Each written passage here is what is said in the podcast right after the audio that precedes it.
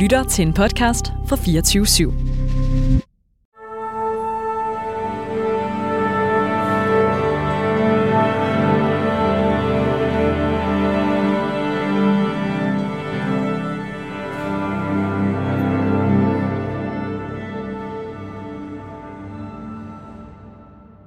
I sidste uge, der dyrkede vi tenorens rolle, og alle de forskellige tenorer, der findes, heldetenorer og ja, koloratur er det jo godt nok ikke, men alle de roller, som Peter Lodal kunne føres ind i. I dag, der går vi lidt til den kvindelige side, fordi der er jeg så heldig at have Susanne Elmark med i studiet, som vel ikke, jeg tager vel ikke for munden for fuld ved at sige, at du er en af de lyseste stjerner fra Danmark på den internationale operahimmel. Er det ikke sandt? Det var fint sagt. Jo, ja. Det er i hvert fald sådan, jeg, øh, jeg oplever det. Så hjertelig velkommen her i, øh, i programmet, og tak fordi du vil, øh, du vil være øh, med.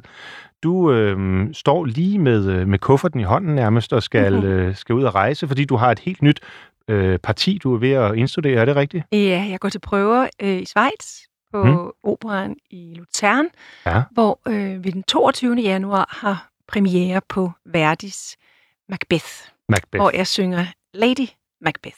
Og nu er der Det måske er- allerede nogen, der er ved at ryge halvt ned af stolen, fordi de siger Susanne Elmark som Lady Macbeth. Men ja, det er, det er sådan et helt nyt rollefag for mig. Ja, fordi det, håber er jo en, det er jo en lidt ondskabsfuld rolle, må man sige, ikke? Åh, oh, jamen, de ondskabsfulde roller, dem har jeg jo spillet før. Jeg har, noget af det, jeg har lavet allermest, det er jo øh, Nattens dronning i Tryllefløjten. Så ja, så dæmoniske roller har jeg jo spillet før, men, men øh, det er mere rent stemmemæssigt, at det er et langt øh, bredere sopranparti. Så øh, det er meget Og, spændende. hvad, og når du siger et bredere sopranparti, øh, hvad mener du så med det? Ja, så mener jeg jo, at, øh, at jeg i 30 år har været koloratursopran, Ja. øh, og har sunget øh, øh, lettere roller. Ikke lettere at synge, men, men, men øh, rent musikalsk set lettere. Altså mere sådan noget, der... Lyriske, eller... Ja, og, og, og med mange koloraturer og noget, der går Ja. meget, meget højt. Og, Og vanskeligt. koloratur, det er det her, altså kolorere, det er sådan farvelægger melodierne og Ja, tonerne. det er, når der ligesom er ornamenteret på, Mhm. mm-hmm. ligesom på et, øh, på et rækværk. Ja. Sådan. Vi, I sidste uge, der fortalte Peter Lodal om det her med de mange forskellige tenorstemmer. Øh, stemmer. øh, man er ikke bare tenor, om man synger øh, bel canto fra Bellini Donizetti, mm. Eller om man synger Wagner, eller hvad det måtte være. Det er sådan forskellige roller. Gælder det også øh, for, for sopraner som dig? Ja, det gør det. Man er ikke bare sopran. Nej. Altså, man er enten øh, øh, lyrisk sopran eller lyrisk dramatisk sopran. Øhm, eller man kan være soubrette, som er det her helt sådan øh, lette, øh, kvider-kvider-agtige. Øhm, og øh, soubrette har jeg aldrig været, men jeg har sunget sådan flere af de sådan lidt mere, som sagt, Mhm. øh, lette og, og øh, sjove partier. Øhm, og, og nu skal jeg ligesom over Nu skal at du være det en jernlady. Ja. Hvordan tror du, det, vi, skal, vi skal høre lidt værdig øh, senere. Hvordan tror du, det bliver? Du har aldrig sunget værdig før, eller Jo, hvordan? Jeg har sunget Gilda i Okay, Rigoletto, ja. og jeg har også, øh, jeg har ikke sunget hele øh, Violetta i, i øh, La Traviata. Traviata. Jeg har ikke sunget rollen på scenen, men jeg har sunget store uddrag af det, og arien mange gange, og mange af duetterne. Og jeg har indstuderet hele partiet. Jeg kan hele partiet. Altså i Violettas Ja. fra La Traviata, ja. Som Det jo er lidt tidligere end, øh, end Macbeth, ikke? Ja.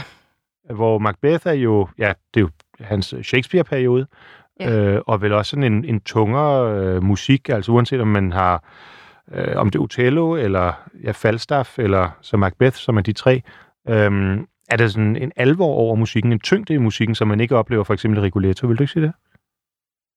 Jo, altså der er jo den her umiskendelige værdige tone, øh, som jo er vidunderlig. Øh, men jo, du har jo ret i, at, at, han, øh, at der nok er nogle ligheder i, i de her Shakespeare-operaer, han har Ja. Men Macbeth findes jo i øvrigt i, i flere versioner. Han omskrev den jo blandt andet, jo, siger jeg jo så, men det gjorde han altså, da den skulle til øh, Paris og blive opført Mhm. mm-hmm. der, fordi der havde man tradition for, at der skulle altså være øh, ballet med, Ja. og der skulle være en stor korscene, så det øh, tilførte man så. Og hvad, hvad kører I med? Jamen, vi, vi udlader det faktisk. Okay. Så det er den oprindelige italienske Ja. version? Ja. ja. Nå, vi vender tilbage til, mm. Mhm. til uh, Macbeth. Prøv at fortælle lidt om, hvordan du, uh, Susanne Elmark, overhovedet kom ind på den løbebane, at du skulle være øh, operasanger. Altså, er det noget, der lå i kortene fra din fødsel, eller Mm. var det noget, du havde en eller anden pludselig oplevelse, sagde, det der, det er noget for mig? Mm, nej, altså jeg, øh, jeg har sunget altid. Ja. Jeg, jeg øh, sang som barn, og jeg har også sunget i, i radioens pigekor, som det hed dengang. Det er pigekor, og det er en snak for sig selv. Det kunne vi fylde et Mhm. helt andet program. Og det, vist, det tror jeg er et andet studie. ja, men øhm, og, og øhm, vi lavede mange koncerter med radiokoret. Og der var jeg meget fascineret af, at de fik penge for det. Man kunne simpelthen man kunne leve af det at synge. Ja. Øhm, så det blev nok sådan min indgang til, at jeg gerne ville prøve at komme på konservatoriet. Og det var mit første mål, bare altså hvis man kunne komme ind på konservatoriet, så var det jo fantastisk. Jeg havde ikke en, en øh, hverken en, en drøm eller en forventning om at få en stor international karriere. Det var faktisk, da jeg, da jeg kom på konservatoriet som 19-20-årig, og øh, så fik Susanne Egen som lærer. Øhm, hun opdagede, at jeg, eller udviklede det her, den her ekstrem højde, altså de ekstra høje toner, Ja, ja, for jeg søgte faktisk ind på konservatoriet mere som lyrisk sopran. okay. Og men hun fandt altså ud af, at jeg havde de her meget høje toner. Så det kom som en overraskelse for dig nærmest? Jamen, jeg havde ikke kunnet bruge dem før. Jeg havde ikke, jeg havde ikke ligesom fundet vejen ind til teknikken ind til at anvende dem.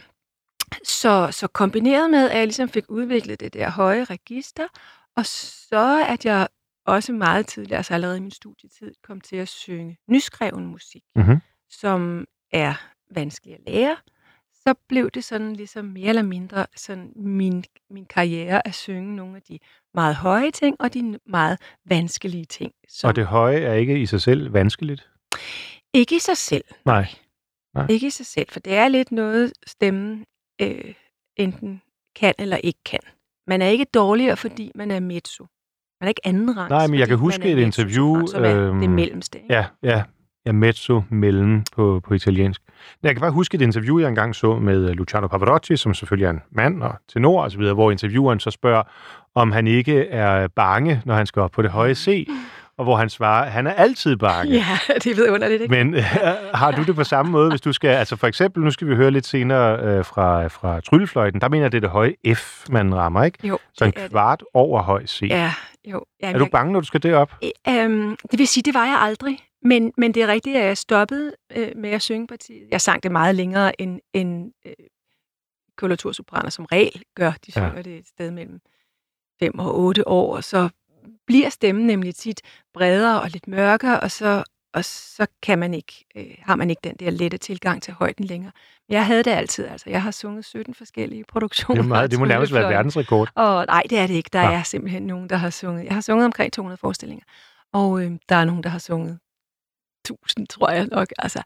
Men, øh, men da jeg begyndte øh, til sidst, de sidste år, jeg sang det, at, at øh, tænke, at det i morgen, at det høje F ikke er der, Ja. der begyndte det at blive for hårdt. Altså, man, man skulle gå på scenen og tænke, jeg ved, at det er der. Så det handler mere om anatomi og teknik, end at man skal gå og håbe på, at det er der. Ja, hvis man Ja. tvivler på, at det er der, så, Så skal man lade være. Så kommer det ikke. Lad, lad, lad os starte der så. Jeg havde egentlig planer, at vi skulle gå i en anden Mhm. retning, men lad os lige høre øh, nattens dronnings øh, arie, så det, vi vi ved, hvad det er, vi, vi taler om. Ja.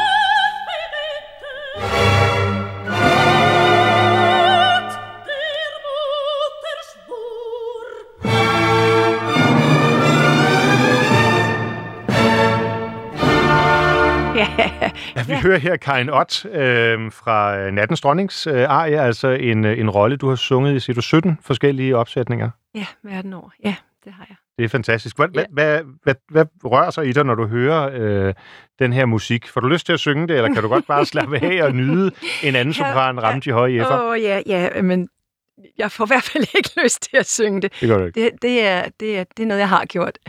Så du, så du laver ikke øh, det parti længere? Nej, jeg, jeg tror, jeg sang det for sidste gang i, i øh, 2013. Jeg tror, Okay. det var sidste gang, jeg lavede det. Og det, øh, jamen, det er der forskellige årsager til. Altså, jeg vil gerne slutte med det parti på toppen. Jeg vil gerne have, ja. at jeg ikke havde misset et højt F. Så man ikke tænkte, ah, hun var god en gang, men hun kan ikke synge det mere. Mm. Og det lykkedes. Altså, jeg, jeg missede aldrig nogensinde. Jeg behøver ikke engang at sige knock on wood, fordi jeg synger det ikke mere. Men jeg missede aldrig et højt F. Øh, en af de tenorejer, vi talte om øh, på et, i sidste program, det var den her Amesami Culture mm. de. Fête, hvor der er ni høje C'er. Mm. fra Donizettis regimentets datter. Og der var det, noget af det Peter Lodal sagde sådan rent teknisk, det var, ja, øhm, det er rigtigt, der er jo ni høje C'er, men flere af dem er jo, altså det, at der, der er C'et en optakt til det næste C, bam, bam, Ja, bam, ja. så man er allerede deroppe. Ja, ja. Gælder det også i forhold til, øh, når du synger for eksempel den her arie? Jamen altså, ja, man skal komme rigtig ind på sporet af koloraturen, og hvis man gør det, og man i øvrigt har det høje F, Ja. så kommer det høje F også. Men man må ikke være for bange for det. Altså, Nej. det er simpelthen et, et, et monsterparti, rent psykologisk set. Altså, da jeg sang det øhm, allerførste gang, der... Øhm, det er jo en sjov historie i sig selv, det ved jeg ikke, om vi har tid til, men, men jeg, det var, jeg debuterede som nattens dronning på Deutsche Oper Berlin Mhm. i øh, 1996. Og jeg skulle have sunget øh, Øh, forestillinger i maj måned, og så var jeg dernede, fordi de vidste, at jeg ikke havde sunget det før, så var jeg nede i januar øhm, og arbejde med, med en af deres pianister, og så blev deres anden dronning syg. Og så spurgte de, om jeg kunne blive, hvor jeg egentlig var på vej til lufthavnen, øhm, for at rejse hjem igen. Og så sang jeg så dagen efter. Og der var dirigenten mere nervøs end jeg, fordi han vidste, at der er forskel på at kunne synge det parti i øh, øvelokalet, og så at kunne, når det gælder. Fordi der simpelthen er så meget pres, og der er så høj forventning på de høje toner. Mm-hmm. Mm-hmm. Og det er det, der er hårdt ved at synge øh, øh, høje toner. Det er, øh, at folk sidder dernede i salen og venter faktisk i, i når man taler tryllefløjten, så venter de på de høje Det er F'er den arie, folk vil høre, Ja, at de vil mærke, mærke suset. Ja. ja. Og det, det er måske det pres, altså rent psykologisk i virkeligheden, der Ja. gør det svært mere Ja, end det at er ramme det. tonen. Det er det. Så det, det, det pres, det blev jeg simpelthen træt af, fordi jeg simpelthen efterhånden skulle, altså jeg sang det i, i 20 år, øh, og jeg vidste jo, at jeg, kunne, at jeg kunne, og så begyndte den der angst for, at, at, det så i morgen, at det ikke Mhm. er der, som Mhm. sagt. Ikke? Og så vidste jeg altid, når det ligesom blev den dag, nej, det skal nok, det skal nok være der. Ikke? Ja. men, men det er sådan den ene side af det, og så var den anden, at det, øh, det, det kom til at fylde for meget i min kalender. Det lyder måske arrogant, men, men øhm, jeg kan huske tilbage i, har været i 2012, der havde jeg fem forestillinger i Wien på Wiener Volksoper af Tryllefløjten, og det er jo øh, dejligt, øh, altså det er jo ikke for det, men der fik jeg tilbuddet om at lave Lulu, Alban Bergs Mhm. Lulu, mm-hmm. i Brasilien. Som jo er noget fuldstændig andet. Noget fuldstændig sige. andet, ja. men en vidunderlig rolle, hvor man er på scenen stort set hele Ja, tiden. Nattens ja. dronning sidder altså allermest i sin garderobe, Ja. og, og taler ikke med nogen, fordi man er totalt øh, øh, fokuseret på at, skulle ind og sprinte. Ikke? Ja. Det er et sprinterparti, Nattens dronning. Og Lulu er et maratonparti. Øhm, og, og da jeg så måtte sige nej til det engagement, fordi jeg havde fem forestillinger i, i, i Wien, og hvor ingen aner, hvem de hører rigtigt. Altså når man går Mm. ind og ser Tryllefløjten på Wiener Volksoper, så, så ved, går man ikke efter at høre en eller anden bestemt sanger. Så, øhm, så der blev jeg ligesom klar over, at det kan ikke blive ved det her med, Ja. at, at, at det fylder i min kalender og, og, og blokerer for, for Så andre du- store opgaver. Du startede, da du begyndte at synge med, altså med Mozart-partier og de, det, du Mhm. kaldte øh, før de lettere, den lettere musik. Men bevæger dig så med tiden i retning af, nu siger du Berg, vi skal mm. også tale om, øh, om Richard Strauss. Mm. Er det sådan en almindelig løbebane for en, øh, for en sopran? Jeg ved ikke, om der overhovedet er noget, der hedder almindeligt, mm. men, men for mit vedkommende, så, så blev det som sagt også sådan, at jeg meget tidligt sang de her meget vanskelige roller. Ja. Øh, og, og her ligger jo også den atonale musik, som, som Albert Berg er, og, og et parti, som jeg har sunget rigtig meget også, det er Marie i De Soldaten, Mhm. Zimmermann, som du ikke skal spille noget af, for så skræmmer du bare lyttere væk. Men det er et mesterværk, og det ja. er en fantastisk historie og en fantastisk øh, opera. Øhm, men meget, meget vanskeligt. Det betragtes som det vanskeligste øh, operapartitur, der nogensinde er skrevet. Og jeg er faktisk den sanger i verden, der har sunget flest forestillinger, Hold da som Marie. Ja. Okay, imponerende. ja. Men, En af, en af de øh, komponister, som jeg gerne vil, vil dvæle ved, og som jeg ved, du har, har dyrket rigtig meget, jamen det er også, tror jeg, en, der bliver betragtet som teknisk vanskelig, nemlig Richard Strauss. mm, der jo udgør en eller anden form for overgangskomponist imellem den sådan klassiske genre, øh, og så ind i, i modernismen. mm, Det tror jeg er, er, er rigtigt at sige. Og skriver jo også øh, altså operaer, der peger i alle mulige forskellige retninger. Noget, der har sådan en meget romantisk klang som Rosenkavaleren, og så Mm. noget, der er, er tenderer til, til, til det modernistiske, ikke? jo, Hvor- han kombinerer det jo i hvert fald også. Altså i Rosenkavalerne, der er jo også masser af, af passager, som de ikke er atonale, men, men de er ikke sådan helt så lyriske som nogle af de så smukke steder, der kommer, hvor man læner sig lidt mere Mm. mm. tilbage. Ikke? Ja. Men ja, jeg har sunget det første parti, jeg sang uden for Danmarks grænser, og som blev starten på min internationale karriere, det var Tabinetta i Ariadne på Naxos af Ja. Richard Strauss. Ja. Det var, det var lidt af en, af en ilddåb, fordi det var med Christian Thielemann som, som dirigent, som øh, på det tidspunkt stod og skulle til at... Øh, ja, nu name-dropper vi her, ikke? men Mhm. mm-hmm. han er altså en, en kæmpe, kæmpe Et relativt stor stort dirigent. navn inden for dirigenter. Ja, det tror jeg Ja. godt, vi kan sige. Og han, han var i begyndelsen af sin karriere, han skulle til at være øh, chefdirigent på Deutsche Oper i Ja. Berlin. Ja. Øhm, og det var også det, der fik mig. Og han tilbød dig så rollen i øh, Han, han fik mig ned til... Ariadne. Øh, ja, han er, der var jeg blevet hyret til at lave det. Øh, og det var første gang, jeg sang uden for Danmarks grænser. Og så fik jeg en agent, og ja, så... Og hvor er vi henne her? Hvad, hvad Der tidspunkt er er vi i det? 95. I 95. Så det er der Sommeren 95-96, det for alvor begynder at tage fat øh, for dig. Ja. Men den Strauss-opera, som, som du har valgt, mm. Mm. øh, fordi vi har jo talt Det- sammen inden, øh, inden øh, interviewet her, det er, ja, Arabella, ja, det er som jo er en helt anden historie. Jamen det er det, og det er en vidunderlig opera, og jeg har, øhm, jeg har sunget rollen som Fjerkamili Ja, øhm, i, ja, på operan i Frankfurt, og i Amsterdam, og i Barcelona, på Liceo-operaen, og øh, det er en, en mindre rolle, en sjov rolle, en, en, igen mm-hmm. sådan Mhm, lidt mere mhm. mm-hmm. lettere, hun, hun er sådan en festfyrværkeri, der kommer ind i anden akt. Men øh, Arbella kunne jeg rigtig godt tænke mig at synge. Og nu hvor jeg prøver kræfter med Lady Macbeth, så vil jeg sige, hvis det går godt, så kunne jeg altså også godt synge en Arbella. og hvad Og er det er det? Øh, altså, en Arabella-historien er jo den unge, smukke pige, som gerne vil gifte sig af kærlighed, men hvor Ja. familien siger, at vi, er, det, vi skorter lidt på finanserne, så kunne du ikke vælge en anden. Altså, det, jeg synes, det er en vidunderlig historie, og jeg kan jo i det hele taget godt lide, når opera har øh, en god historie også. Ja. Ikke? Det er jo ikke dem alle sammen, der har det. Lad os nu Nej, bare man kan godt mærke nogle gange, at librettisterne måske har sluppet lige lovligt lidt omkring det. Ja, men, men det er jo lige præcis der, hvor, hvor sådan noget som Lulu, vi allerede har været inde på, som Ja. jo er et skuespil, altså det er jo underlige ord, der er jo sådan nogle punchlines Ja. ja. decideret. Men, men Arbella er også en underlig historie med forviklinger, og, og ja, hun vil gerne gifte sig af kærlighed, og lille søsteren, øh, de har ikke råd til at have to piger, så hun må forklæde sig som en dreng, eller, og lille søsteren er forelsket i Matteo, som er forelsket i Arbella. Men det og, minder jamen, nogle gange, altså de der forviklinger hos Strauss kan jo godt minde sådan lidt om noget, man ellers normalt hører hos Mozart, Det er tænker rigtigt. jeg tit. Og der er jo også den parallel, at, øh, at øh, Arbellas far har sendt et billede til, øh, til den her gamle, rige ven i Kroatien. Ja. Øh, og han er så i mellemtiden død, men nevøen ser det her billede og forelsker sig i billedet. Og Mhm. mm-hmm. fuldstændig ligesom prins Tamino gør med Pamina i Tryllefløjten. Ja, jo, det er ja. helt rigtigt. Det er ren, det er ren Walt Disney. Ja, ja. Lad os lige høre. Den ejer, du har, øh, har valgt, øh, er- er øh, fra første akt, Aber der Richtige. Mm. Øh, er det en, du har sunget på scenen?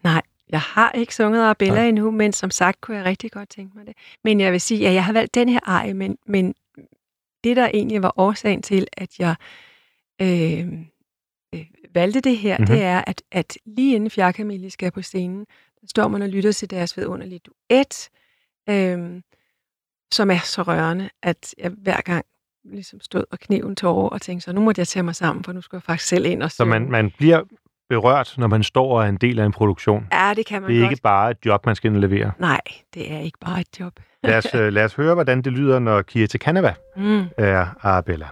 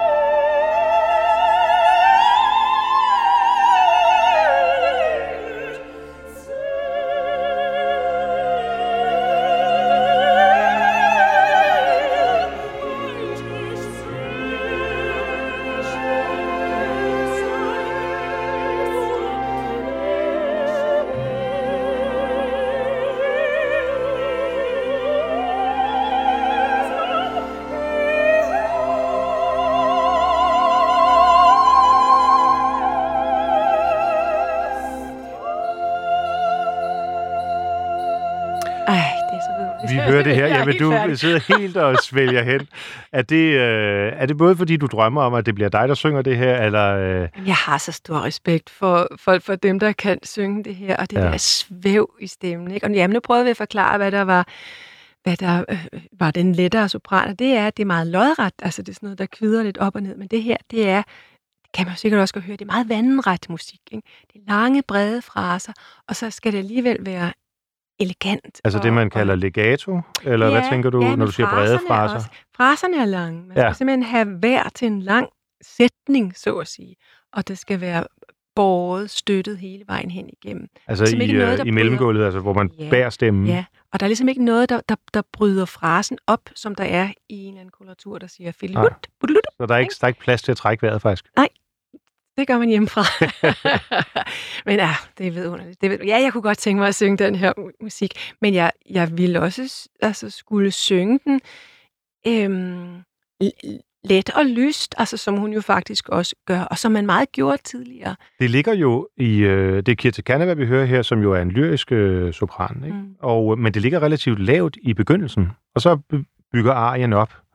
Sådan lyder, lyder det i hvert fald for mig. Ja, men det er jo i det hele taget også noget med de lidt bredere partier. Det er også med Lady Macbeth, som har nogle dybere ting, men så skal man bare stadig også kunne lave det der stræk opad. Det svarer lidt til en ballet, balletdanser, der Ja. altså stadig skal kunne smække benet op i lodret, men bare også kunne øh, fylde noget. Ikke? Hvordan gør man det rent øh, teknisk? Nu talte vi om det høje F før, og altså de meget høje toner, og det skal man have i stemmen og være, være tryg ved.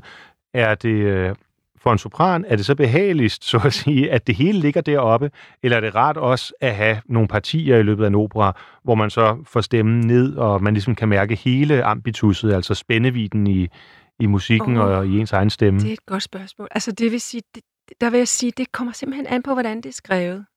Ja. Øhm, fordi det kan være svært at skifte mellem registrene. Øhm, øhm, at have sunget noget, der er meget højt, og så ligesom skulle ned og bruge stemmen mørkere og bredere. Ja. Men hvis det er godt skrevet, så er det aflastende i forhold til at have været oppe og ligesom have højere kompression på og, og, og mere sådan spænding i, i, Mhm. i kroppen. Ikke? Og Strauss er godt skrevet. du bliver sådan tror, helt forelsket i mange, blikket, hvis, når... vi, hvis vi siger, det ikke er. Ja, det er godt skrevet. Det er ja. godt skrevet. Altså, han skrev godt for stemmer. Ja. Det gjorde han. Hvad, hvad fylder egentlig... Nu, du siger, at det er sådan en drøm, du har, for gerne synge Arabella og sikkert også andre, andre ting. Mm. Hvor meget fylder musikken over for historien, øh, over for sproget? Altså, hvad er det, der gør, at du ligesom forelsker dig i et... Er det en rolle, du forelsker dig i, eller er det he- hele musikken og hele værket? Hvordan oplever du det? Altså, jeg har sunget så meget ny musik, som sagt, hvor det er jo meget sjældent, at musik, man som udgangspunkt i hvert fald forelsker sig i, fordi den kan være så svært tilgængelig. Øh, men hvor der alligevel tit åbner sig en verden for en. Det er som en blomst, der Mhm. pludselig mm. springer op, og så ser man en, en, hører en skønhed i musikken, som man ikke sådan lige umiddelbart kunne fornemme. Men ja, altså, Strauss er jo vidunderligt smukt klingende, og samtidig en stor udfordring at synge, så det er jo ikke, fordi det Rent bare teknisk. er nemt. Nej. Nej. Så, men jo, jeg, jeg elsker øhm, spændende roller, som også skal gestaltes. Altså, jeg, ja. jeg er sådan en, en, en øh, skuespiller, skuespillerinde, som Du vi træder sagde i ind i karakteren. Ja. Ja. Altså, det, jeg har godt, altid godt kunne lide øh, de roller, der også krævede noget skuespilmæssigt. Mm. Det, man hører i, øh, i Arjen, vi lige hørte her, det er jo, at det er nogle meget, meget små skift i begyndelsen. Altså er det halve eller hele toner, men ganske lidt. Det er jo ikke sådan, man sidder og siger, at det er en melodi, man lige kan nynne med på. Det er, jo, er det det, der du tænker på, når du siger, at det er teknisk svært, eller hvad er det, der gør det teknisk vanskeligt at synge øh, Strauss i forhold til for eksempel det, vi hørte tidligere med Mozart og Nattens Dronning? Jamen, det, man kan sige, at egentlig har de, de noget af den samme sværhed i sig, fordi det skal lyde lettere, end det er. Ja. Øhm, og det skal være elegant, og det skal ramme en bestemt stil. Altså, der, der er en bestemt måde, man ligesom skal synge det på. Øhm, øhm, det, altså, det, det, og så er, er, er det jo individuelt også, hvad der er svært. Ikke? Hvis man har en lidt bredere, tungere stemme, så kan det være afsindig svært at, at komme op på nogle af de høje B'er, som Arabella har for Ja. eksempel. Ikke? Fordi stemmen simpelthen altså, Ligger et andet sted? Ja, det er svært at finde elegancen til også lige at komme op på sådan en høj tone. Er det så i, øh, i altså når du siger svært, er det sådan i, i halsen, eller er det i, øh, i ganen? Johan Reuter, vi havde inde tidligere, han talte meget om, at, musikklangen, den ligger sådan i overmunden, lige der mellem næsen og de øverste tænder, eller, eller er det i maven? Altså, hvor, hvor er det, det er svært henne, sådan rent ja, men det er, jo, fysisk? det er jo sjovt, fordi det er jo, vi, vi, har, vi har nok nogle forskellige billeder, vi, vi bruger, og det er jo det hele taget, er det jo så individuelt, fordi vi synger jo med, med vores egne stemmebånd, ikke? Ja. Øhm, vi kan ikke ligesom købe os en bedre Stradivarius eller, eller et Steinway-klaver eller et eller andet. Vi skal have med de stemmebånd at gøre, og, og vi skal ligesom tænke os til meget af det. Så ja, altså, hvis, når Johan siger, at det ligger i overmunden, jamen, så, så er det sikkert et billede, som han på et tidspunkt har fundet ud af, at det giver god mening for ham at, at danne klangen, hvis han tænker på det. Ja. Øhm, det giver bestemt god mening at tænke ud i mellemgulvet, tænke en, en bredde i, øh, i øh, brystkassen. For mig er det, giver det god mening at holde en, en form for stabilitet i brystkassen og i Så når man taler det der med, med bugstøtte og støtte generelt, så er det i, øh, i, øh, i mellemgulvet og i, Mhm. i torsoen, det, det Ja. foregår. Ja. Er det så, at man spænder alle mavemusklerne, og så siger, nu skal jeg virkelig op på det høje C, eller Nej, det er mere at holde en forbindelse, at holde en åbning og holde en, en, en spændstighed, mm-hmm. Mhm. så at sige. Ej, bliver vi ikke meget teknisk Nå, men det er meget spændende at høre. Det er meget spændende at høre. Og øh, måske skal jeg lige minde lytterne om, at øh, hvis man var i tvivl, så er det her øh, kammertonen, og vi befinder os nu på 24-7, fordi radiokanalen her har jo skiftet navn. Øhm, så det skal også lige med. Lad os øhm, vende os lidt mod en af de øh, komponister, som du allerede, Susanne Elmark, har øh, nævnt et par gange, øh, og et parti, som du har øh, sunget i den modernistiske øh, retning, eller moderne retning, nemlig Alban Bergs øh, Lulu. Øhm, det vi hørte før, Strauss, det er skrevet sådan lige i midten af det, øh, af det 20. århundrede, omkring lige før øh, 2. verdenskrig. Øhm, og øh, hvornår skriver Alban Berg? Øhm, er det, det er lidt før i virkeligheden, ikke? Er det ikke i 20'erne, 30'erne eller sådan? Må jeg ringe til en ven? Ja, det, det, eller nej, jeg, jeg, jeg tror, vi er, jeg tror, vi er øh, der omkring. Sådan noget må du ikke Så det er i virkeligheden, nej, min pointe, det er også ligegyldigt, fordi pointen er i virkeligheden, at Alban Berg nok skriver lidt tidligere end, øh, end Strauss. Men Strauss hører vi alligevel hænge fast i en mere romantisk klang, og, Ja, ja. og ikke har givet sig hen til alt det her øh, 12-tone musik og, og modernismen, der kommer igennem der i omkring 20'erne. Berg var jo bet- betaget og, og ja, dannede jo simpelthen systemet for, for 12 tone, og det Ja. vil sige, at de 12 toner er ligeværdige. Ja. Altså, der er 12 toner i, i øh, vores tonerække. Og på klaveret fra et C til et C, Ja. der er otte hvide og fem sorte. Ja. Ja. Eller syv hvide, hvis man... Og der har vi det jo sådan, når vi synger dengang jeg drog afsted, eller i- hvad som helst, Mhm. så, så har vi en tonalitetsfornemmelse. Det vil sige, at vi har en tone, som er grundtonen, og den kan vi godt lide at forholde os til, fordi det er dejligt harmonisk Ja. ja. for os. Men i 12-tone, der er alle tonerne ligeværdige, så det vil sige, at man fornemmer ikke nogen tonalitet. Og det er øh, både svært at lytte til, men det er også meget svært at synge. Det tager meget, meget, meget lang tid Ja. at, øh, at indstudere det. Specielt øh, for, for sanger, fordi vi jo ikke har, vi jo ikke et tastinstrument, mindre man har det, der hedder absolut gehør, hvor man ligesom ved, hvor en bestemt tone er. Ja. Og det har jeg ikke. Jeg har Det må være meget få mennesker, der kan sætte sig og synge et fis sådan fuldstændig ud i Ja, det blå. altså, der er jo nogen, der kan. Altså, Ja. ja. Jeg har udviklet sådan en form for muskulær hukommelse, så når jeg har arbejdet med et parti, så vil jeg altid ligesom kunne sætte det andet det rigtige sted. Men jeg har ikke som sådan en, øh, et absolut... Det ligger ikke i øh, øret, det, gehør. det, du kan mærke det. Men, øh, men det vil så sige, at, at man skal... For en pianist, han kan jo trykke et C ned. Det er Tangenten C, ja. og så kommer der jo den tone ud. Sådan har vi det jo ikke som sanger, fordi vi skal ligesom vide, hvor vi tager den fra. Ja. Og det er meget vanskeligt i den, i den atonale musik. Så skal man ligesom enten kende partituret rigtig godt og vide, der er et horn, der spiller et øh, Hvor man lige gis, fanger om lidt skal jeg synge ja. et gis, så skal Ja. jeg en helt tone op, og ah, men altså, Lad os prøve at høre et eksempel. Ja. Du har valgt øh, fra Lulu, anden akt, Hy kleine Lulu.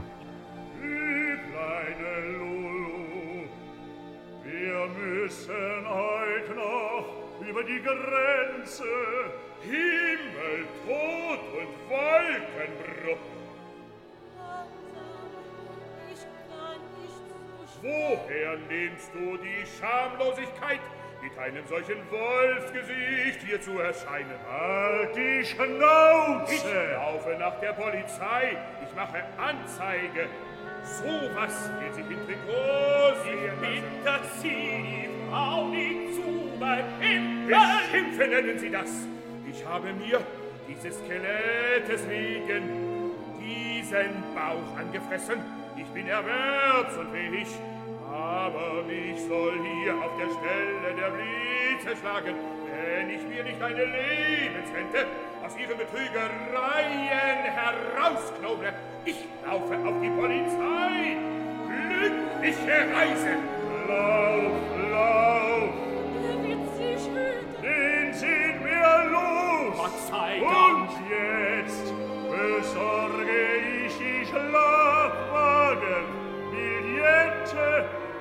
deiner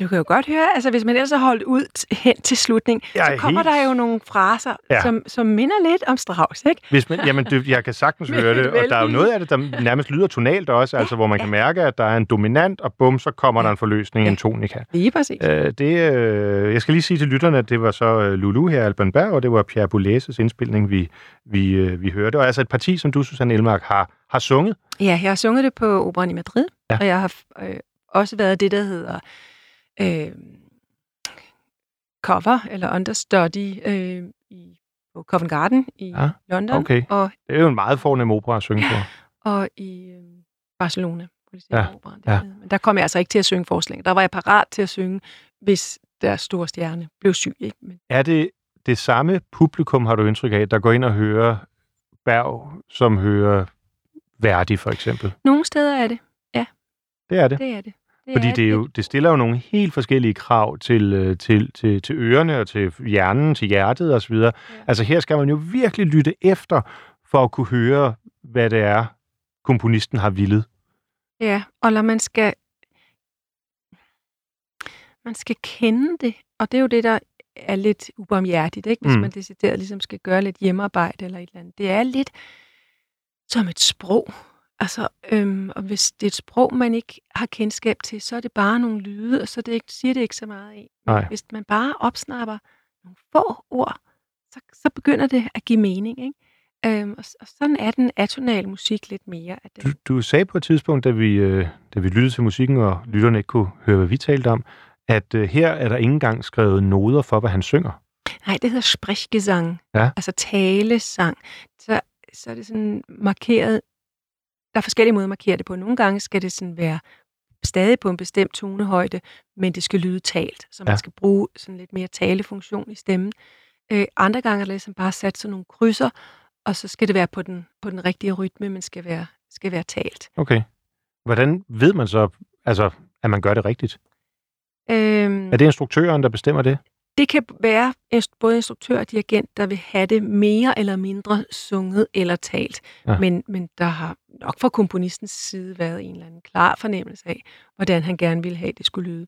Der er jo Mhm. så efterhånden sådan lidt kunstnerisk frihed fra ja. opsætning til opsætning. Ja, ja. Er det, øh, er det særlig bergsk, eller har du også oplevet det i andre steder? Sprechgesang? Ja, men det, det er... Det findes andre steder også, og Ma- Marie, eller i De Soldater Ja, findes ja. det også. Men i moderne, altså er det, er det koloraturets, øh, hvad kan man sige, opdateret udgave, eller ikke koloraturet, undskyld, recitativet, øh, sådan i en opdateret udgave, Det kan man da måske godt kalde det. ja, hvor man Det har meget noget, der skal set. siges, og så, Ja, det, ja, at teksten måske er det, er det vigtigste, Ja. vigtigere end, end ord. Fordi det er jo en anden ting også. Altså, det, er jo, det kan jo være svært at synge og tekste samtidig. Mm-hmm. Ikke? Og som sagt, i, i, som vi har talt om allerede tidligere, så er librettoen jo i, øhm, i Lulu er jo helt fantastisk. som er et, et teaterstykke, Ja. øh, der er skrevet, og som Berg har taget og sat musikken til. Ja. Ja. Det er jo næsten en for oplagt overgang til øh, det næste, vi skal tale om, hvis vi har et, øh, et, øh, et teaterstykke, som en komponist har sat øh, musik Åh, til. fordi det er det, øh, ja, det er årsagen til, at det her er et bondet interview. Øh, fordi lige nu, som lytterne hører det her, der befinder du dig i, øh, i Schweiz øh, og skal indstudere en meget, meget mørk og ond rolle. Når man sidder herovre for dig, Susanne Elmark, der er det meget svært at forestille sig, at du kan lave en Lady Macbeth. Åh, oh, det skal du ikke sige. Det, man, kan da, man kan da spille sig fra hvad som helst.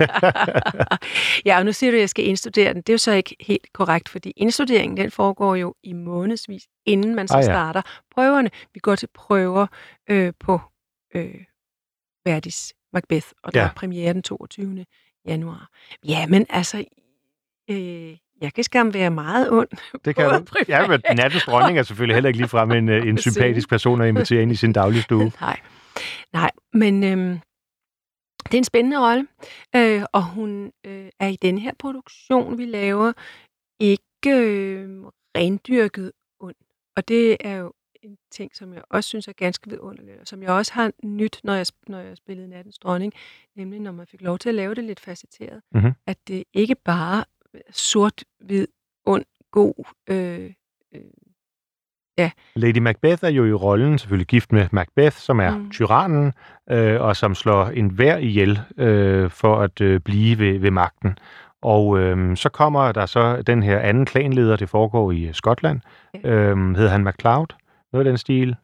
ej, der, der er en McLeod. Nej, det er ikke ham. en cowboy. Undskyld.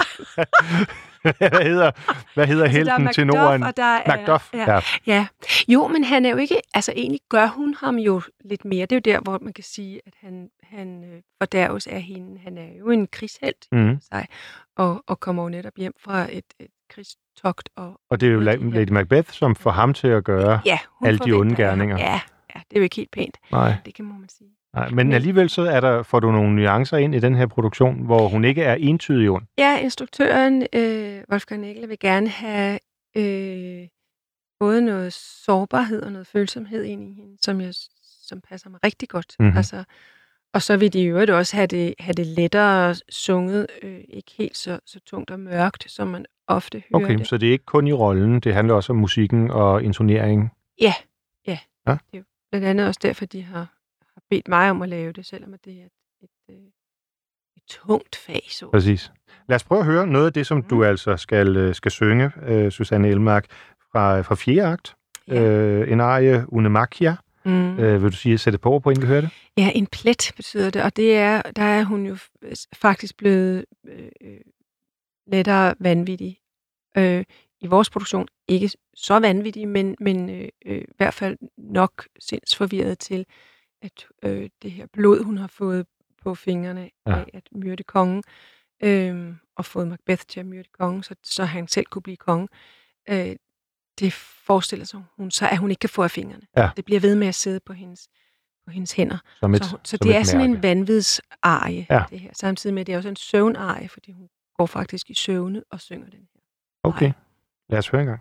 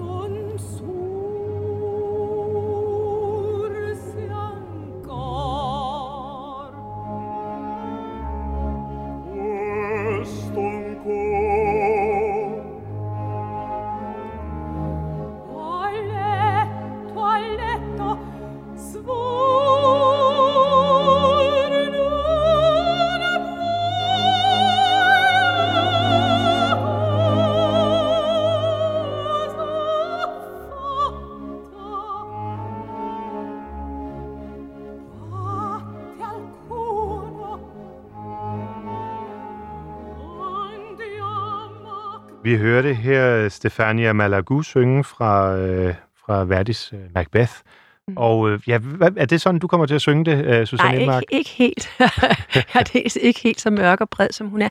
Men øh, ja, instruktøren vil også have en lidt anden stil, men jeg synes jo, det er meget betagende, sådan måden hun indledningsvis synger, sådan virkelig sådan lidt øh, øh, tranceagtigt. Ja.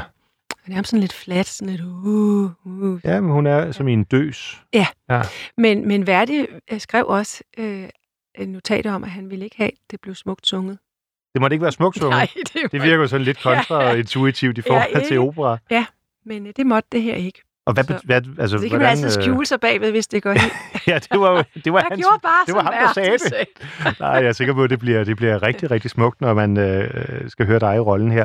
Er det første gang, du synger Shakespeares, øh, altså Verdi Shakespeares opera? Du har ikke arbejdet med de andre tidligere? Nej, det har jeg ikke. Jeg har ikke sunget, øhm, jeg har ikke sunget Falstaff i sin helhed. Jeg har sunget uddrag. Hvor Så det, er, så det er en ny oplevelse. Hvordan indstuderer man det? Du sagde, at når du tager til, øh, til Schweiz her øh, øh, i, øh, i januar, øh, ja, så er der jo gået et kæmpe arbejde forud for.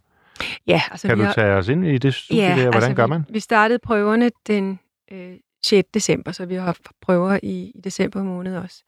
Og inden det øh, indstuderer man rollen, øh, øh, fordi man skal kunne den, når man starter, begynder prøverne. Ja. Så nu er det ikke noget, man, man skal have noden i hånden, så man skal have lært det hele udenad.